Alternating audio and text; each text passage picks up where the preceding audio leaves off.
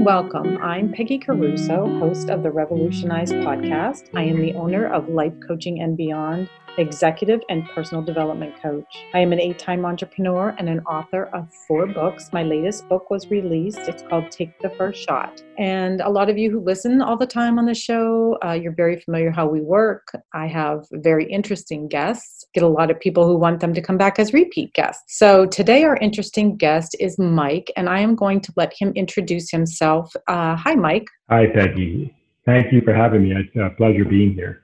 Oh, I loved it. why don't you tell the audience um, who you are, a little bit about yourself, and why you're here? Sure.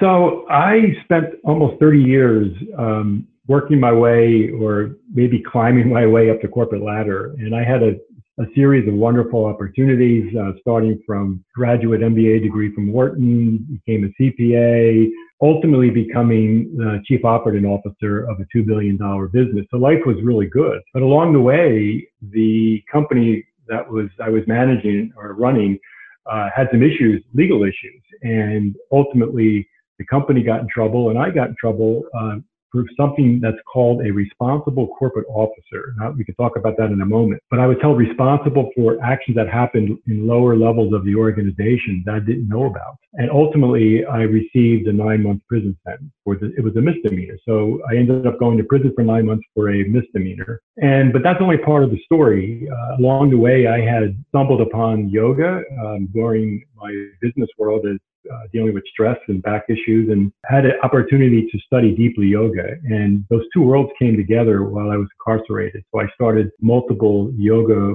programs uh, in two, two prisons that I was housed at. And ultimately, uh, coming out of that experience, I ended up turning down some pretty lucrative job uh, offers to start a nonprofit called the Transformation Yoga Project. And we now go back into prison voluntarily to work with incarcerated men to provide these practical tools for helping them or supporting them as they navigate life's challenges, both inside a prison and, and, when they're released back to the community. And so along the way, I wrote a book called Going Om. It's the CEO self-discovery behind bars. And interestingly, I still keep uh, one foot in the business world because I also work with executives about what it is to be responsible as a corporate officer and how to live a full and balanced life, both professionally and personally. It's a mouthful. Well, this is so interesting. I have a million questions. I don't even know where to begin. I'm never at a loss of words, but it's such an interesting story. And, you know, I talk a lot about, you know, a lot of people, when you are in business for yourself, they think you're successful. And I say all the time, it wasn't always like that. I also had a lot of, you know, I did, of course, I didn't go to prison, but I've had a lot of um, heartaches in my life. I've had a lot of setbacks and lost my life savings. And, you know, my sister took her life. And so you you find ways to to keep rolling. How did you find the the willpower to keep going when you were in prison without getting yourself so down? Was it because of the yoga and the relaxation meditation part? Yes uh, it was a combination of things peggy. Uh, the what i would tell you is the the wheels of justice or or i guess some would argue the wheels of injustice they, they turn slowly. And so i had a lot of time to think about this. And so there was years that went by uh, while, while I was waiting for sentencing to even understand if I was, first of all, going to be charged, and then when I was charged, when I would be sentenced and if I would go to prison. And so that period was a, a opportunity for deep reflection, and that's when I became a yoga instructor. I ended up going to a Buddhist monastery for a little while. Uh, and studied deeply uh, different forms of meditation. And so the day I was sentenced, uh, I felt I had the tools necessary to to deal with that. And I came up with a mantra, and I'm not a mantra guy at all. Sanskrit kinds of things. I, it's not really doesn't really resonate with me. But I ended up coming up with a mantra that that stuck with me, and the mantra was three simple words: joy, surrender, and true self. And that mantra carried me through. I repeated it, gosh, every day before sentencing, and then while I was incarcerated, every morning I woke up and I said, "You need to find a way to have joy in this moment." Surrendering to the fact that, hey, I didn't want to be in prison, that's for sure. But I was in prison. There's nothing I could do about it. And so once you release the idea of control, you surrender to that, then you can be open up to the experience and take that in without being overly bitter or feel like you're a victim. And then finally, true self was, I felt that during my last few years as a corporate executive, I was a, I was a pleaser, and so I was felt like I was pleasing everybody but myself. And so I said, this is really a wake up call to be true to myself. So I was going to, even though I was incarcerated, certainly not put myself in harm's way, but I was going to try to be myself and not be some fake person to try to get by.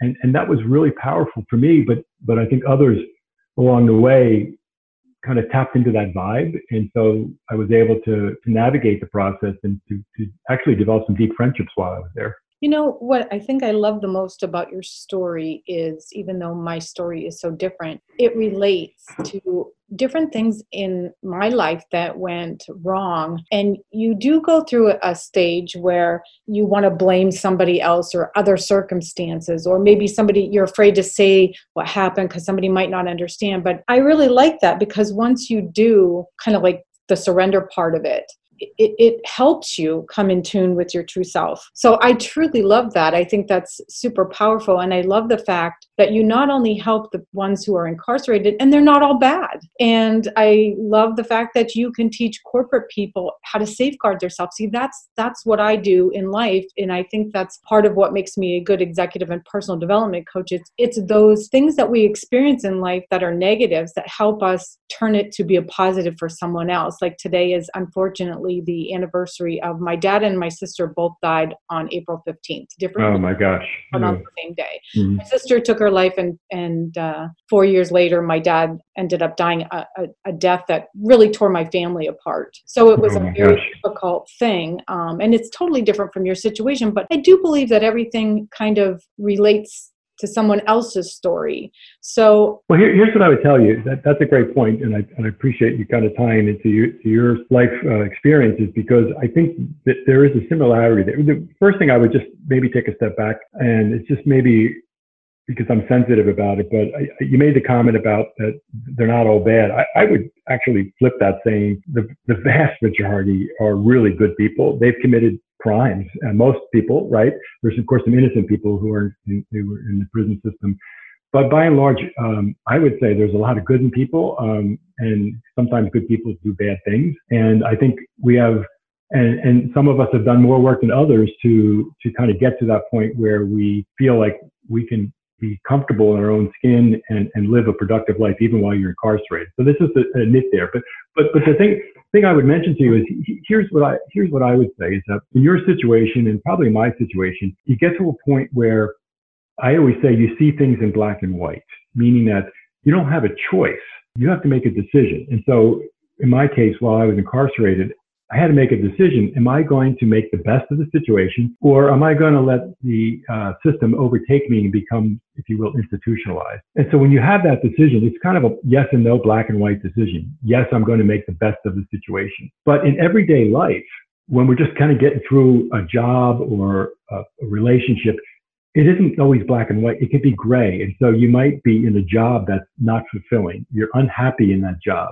But you think, well, you know, the money's good and you know I, I need to i need to support my family. So i'm just going to suck it up and take this job that doesn't make me happy or fulfilled. Or you're in a relationship that's not necessarily a loving relationship but it's, not abusive. It's okay. And you might have you may have kids. And so you say well i'm just going to stay in this relationship because of the kids.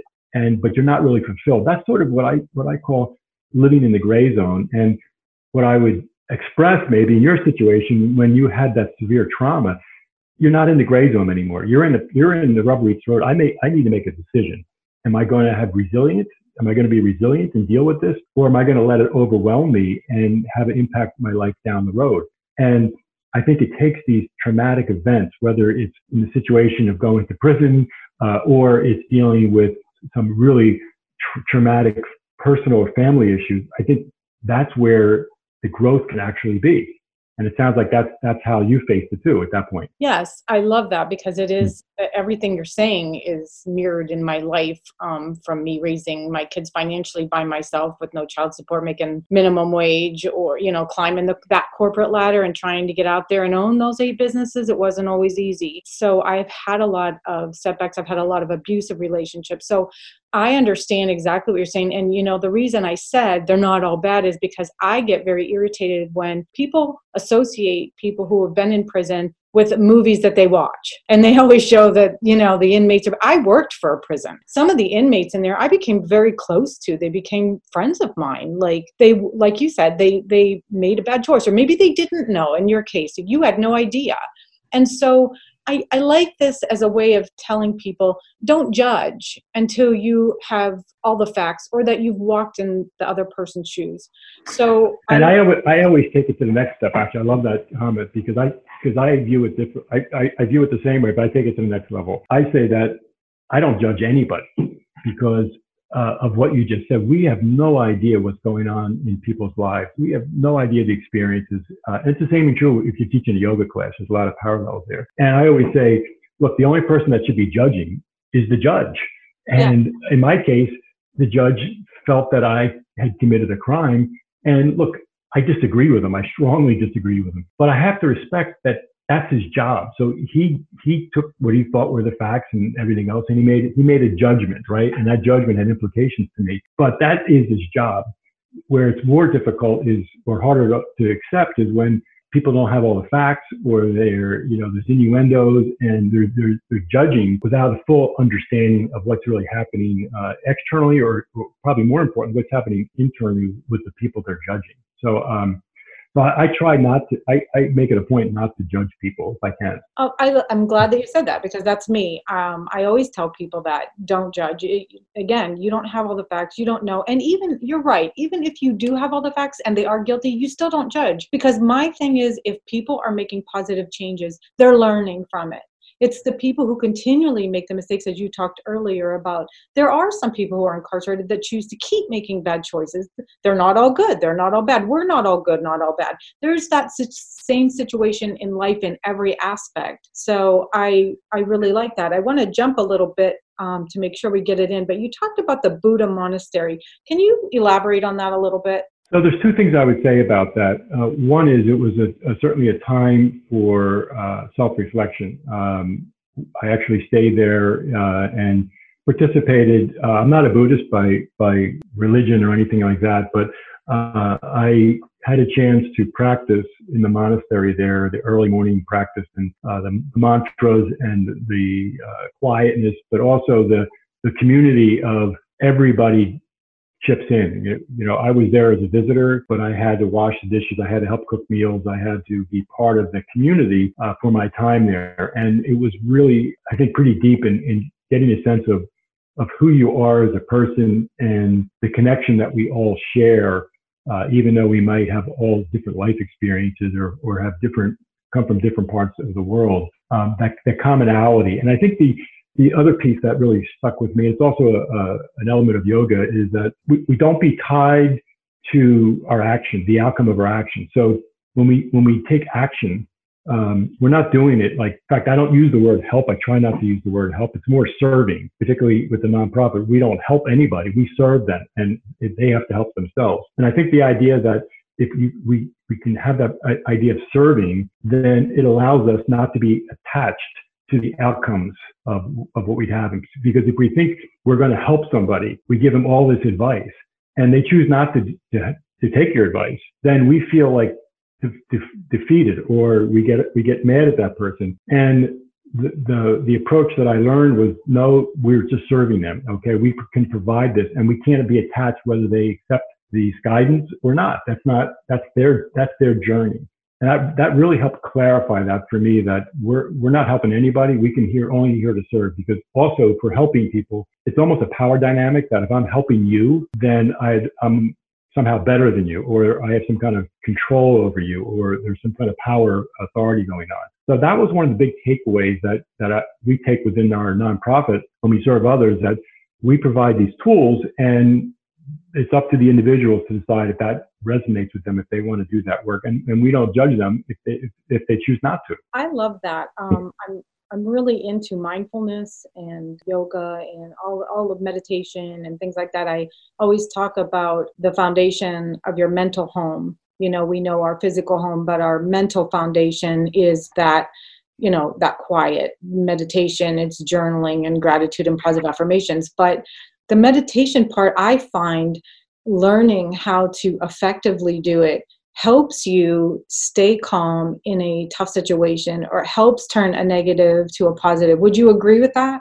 Yes, of course. That's that's a big piece of it. I think the idea behind all that is quite simple, although it's not always easy to meditate. But the idea is that is to is to generate uh, a pause between stimulus and reaction, and the meditation process helps to um, maybe expand that pause so we don't necessarily react to all the stimulus that comes our way. And sometimes that reaction it, it can trigger things in our nervous system where we we go to fight or flight mode and we say things or do things we might uh, regret down the road. So the meditation is is a really important element of it to be able to provide that space so we can we can have these stimulus comes in whether it's disappointments of job or, or relationships and and take that in in a in a somewhat a rational way so we can learn from that and decide what what my next steps rather than being irrational and saying I'm going to respond, you know, lash out a certain way, which doesn't serve you or, and of course, doesn't serve anybody else. Um, you talked a lot about like your nonprofit and whatnot, but you also said that you work with corporate clients, correct?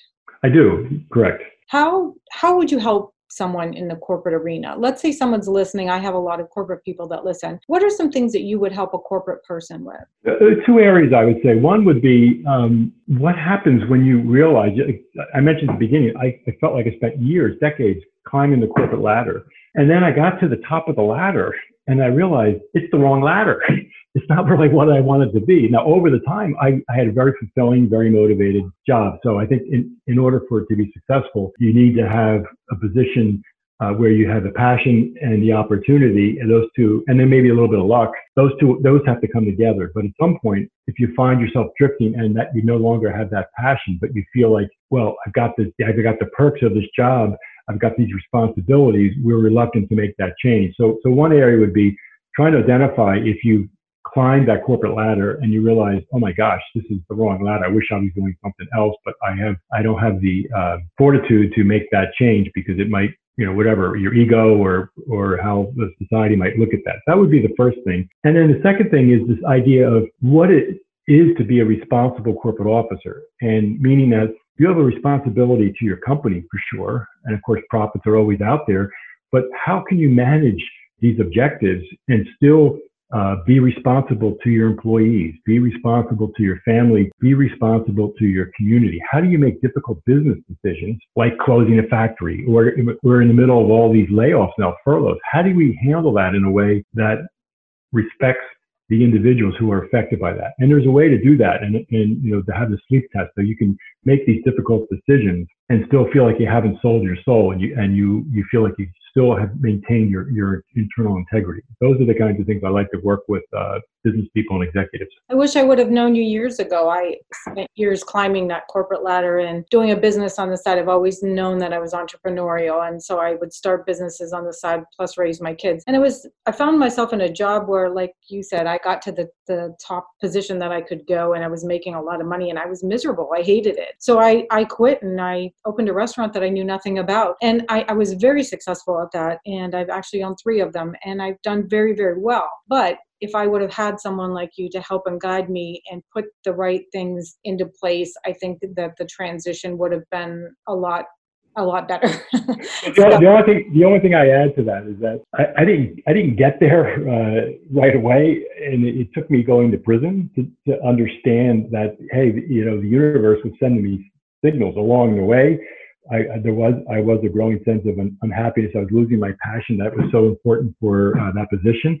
Um, but I but I stuck with it, and going to prison, it, it, it was like a wake up call. And so I guess my my message is when I try to relate to people, you don't have to go to prison, or you don't have to have some traumatic thing happen to you to to to realize when it's time to make a change. And I think that's hopefully the message that I can uh, convey to people who are going through challenging times or in, internal search for, for their own personal meaning. Well, I think your story is fabulous, and I I hope that you will come back on again because I know that there's so many other things I would love to talk to you about, and I'm sure our listeners are going to absolutely love it. So, can you just take a moment to tell our listeners how they can get in touch with you? There's several ways to do it. Of course, my website, you can contact me through the website. It's very simple. It's mdhuggins, H-U-G-G-I-N-S dot com. So it's mdhuggins.com. Uh, there's lots of information there, uh, both on the community and business side of things. I also, uh, mentioned about the book. It's called Going Om, O-M, like Om, uh, Going Om, a CEO self-discovery behind bars. And there's a website for that. It's simply goingombook.com. And certainly email me anytime you'd like. It's easy. It's Mike at mdhuggins.com. I'm, I'm very accessible and love to talk to people and reach out and, and uh, find find a connection. Well, it's been um, a pleasure having you. And if anybody listening out there has any difficulty getting in touch with them, you definitely know how to get in touch with me. Um, my website is lifecoachingandbeyond.com, and um, all my information is there as well. So thank you so much for listening to the Revolutionize podcast, and thank you, Mike, for being a guest. Thank you so much, Peggy. Have a great day.